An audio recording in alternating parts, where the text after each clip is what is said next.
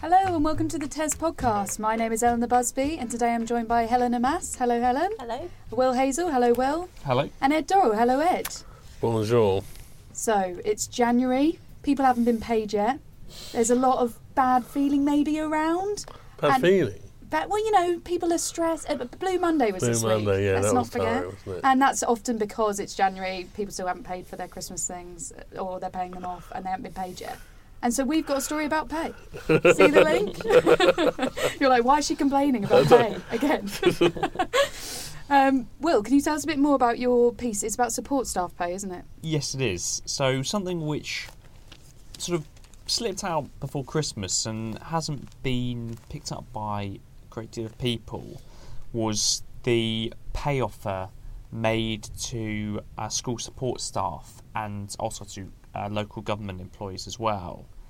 Um, so that came out for Christmas, and it actually has quite kind of serious implications for schools because um, the the offer, um, and we don't know if it's going to be accepted by the unions uh, yet, who are negotiating um, with employers on this. But the offer um, is bottom loaded, and it's um, basically very uh, substantial for those at the sort of lower end of the kind of pay spectrum, and obviously that will include a lot of school support staff. Um, so the increase um, in the next year, so from April, um, is nine percent for Okay. the lowest paid, Mm-hmm. and there'll be another increase um, the year after that. So there's some support staff who could see their salaries increase by sixteen percent over the next two years, Right. and obviously that's great for school support staff. Mm. Um, so I think basically everyone's agreed that you know they do a really important job, um, sometimes a very difficult job, and they're paid really poorly generally. Mm. Um, but the issue for school budgets is that this pay increase isn't uh, funded by the government, so there's no additional kind of cash attached to help schools do this. Mhm. So they're going to have to fork out for the increase from their budgets, and as we've been reporting for a long while, those budgets are really stretched. So um, schools are going to sort of find themselves on the, the horns of a dilemma, really. I mean, with the current funding funding situation, school is another thing for schools to think about Yeah. when they're planning their budgets coming up. Yeah. Yeah, and And does it affect academies? So it, it will affect um, a lot of academies, which is, I think, something which people will be surprised at. Mm. So the people who negotiate this offer and, and make the offer are is, is a body called the, the National Joint Council, um, and that represents uh, local government employ, em- employers. So you might suspect, oh well, this is only going to impact maintain schools, but actually, lots of academies will be affected by this because they'll have recognition agreements with unions that actually they will sort of abide by this offer, or um, actually the contracts of um, their school support staff, who were obviously in many cases previously employed by the local government, those kind of contracts will stipulate that they'll be covered by this offer. So actually, it's, it's not just going to be maintained schools; it's going to be academies as well. And I spoke to Martin Oliver, the chief executive of Outwood Grange Academies Trust before Christmas, and he said that this is going to cost his chain a, an extra million pounds. Um, so it is going to have quite a significant impact. Sure. And obviously, some heads don't necessarily realise how much of an impact it's going to have over two years. Yeah. But for many teaching assistants, they will feel like this is something they've been wanting for a long time. We've we've spoken to a number that you know really have had to take make some sacrifices because they haven't experienced pay rises. Yeah, absolutely. Um, and that's why I think lots of people are finding this really difficult. We spoke to the heads union, unions, and they said, you know, we're absolutely kind of 100% behind paying our support staff a decent wage, but we just have very little money to kind of do that.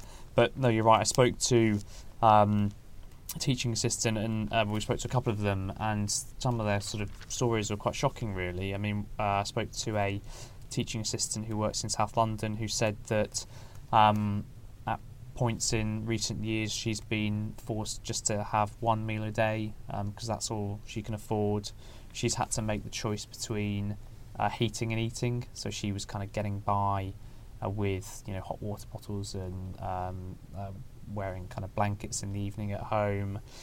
Um, uh, stories of um, a teaching assistant whose car broke down and they basically couldn't afford to fix it, so they're having trouble getting into work.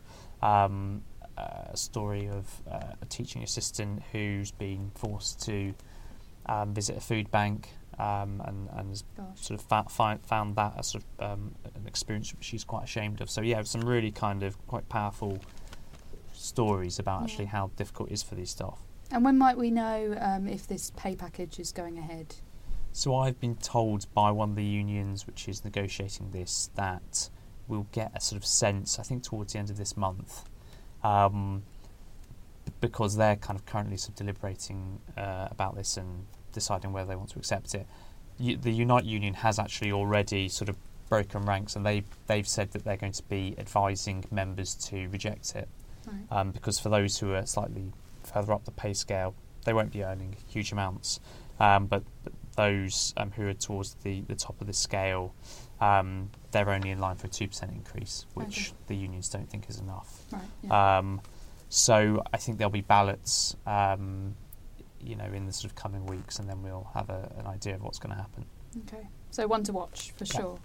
And Helen, you've got a, a feature in this week's magazine about what you want. Well, basically, thirteen thousand children were spoken Mhm, to about that's what they right. wanted to be when they grew up. Yeah. Um, and they was it the idea that they would draw a picture of what they wanted to be and give a brief explanation of what they wanted to be. That's right, yeah. It's uh, research conducted by a charity called Education and Employers, um, who do lots of research into uh, careers aspirations uh, in young people. Um, they've done research previously uh, into aspirations for secondary school students, um, but this one is specifically about career aspirations of primary students, so Mm. uh, pupils between the ages of seven and eleven. Um, and they were, as you said, asked to they asked to were asked to draw a picture of what they wanted to be, and uh, the results were quite interesting. Why, why draw? Why draw? Um, because I think that's a way that students can communicate it, and I think they wanted to just make it a bit more interesting rather than just saying it to them. I don't think there was a particular Deep Reason behind psychological drawing. reason. there wasn't a like that. psychological reason. No, No. they w- they are having a competition for the best drawing though, so perhaps that was a way to get s- students to, to get engaged with it. Okay, Sure. fair enough. Yeah.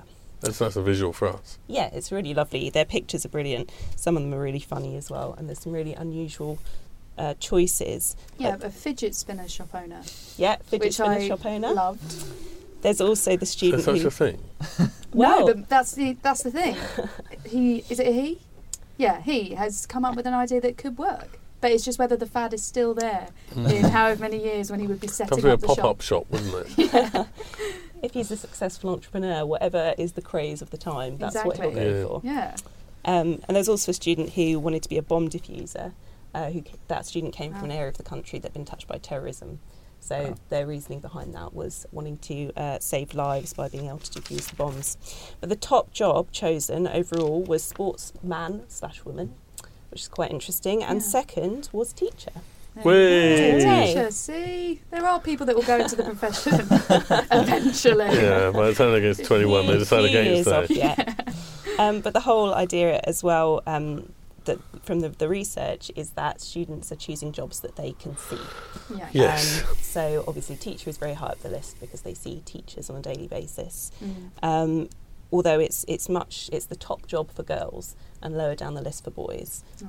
possibly because there are not many male primary teachers, Role models, yeah. but Yeah. lots of female primary teachers. That's interesting. And Um, there's other, gender wise, there are certain jobs that boys are still more likely to choose than girls. Yeah, that's right. So the stereotypes around gender um, do tend to sort of hold true for the most part um, in the research. So the boys are wanting to be things like uh, police officers. Um, they have roles in the army, uh, be engineers, whereas the, the girls are choosing roles like hairdresser, dancer, and nurse um, Okay. in the top ten. So So It's quite there. depressing, really, isn't it? Mm. it is, yeah. It it suggests that you know these stereotypes are, are embedded really early on Mm. um, from the age of seven, um, and that they're not going away yet. Mm.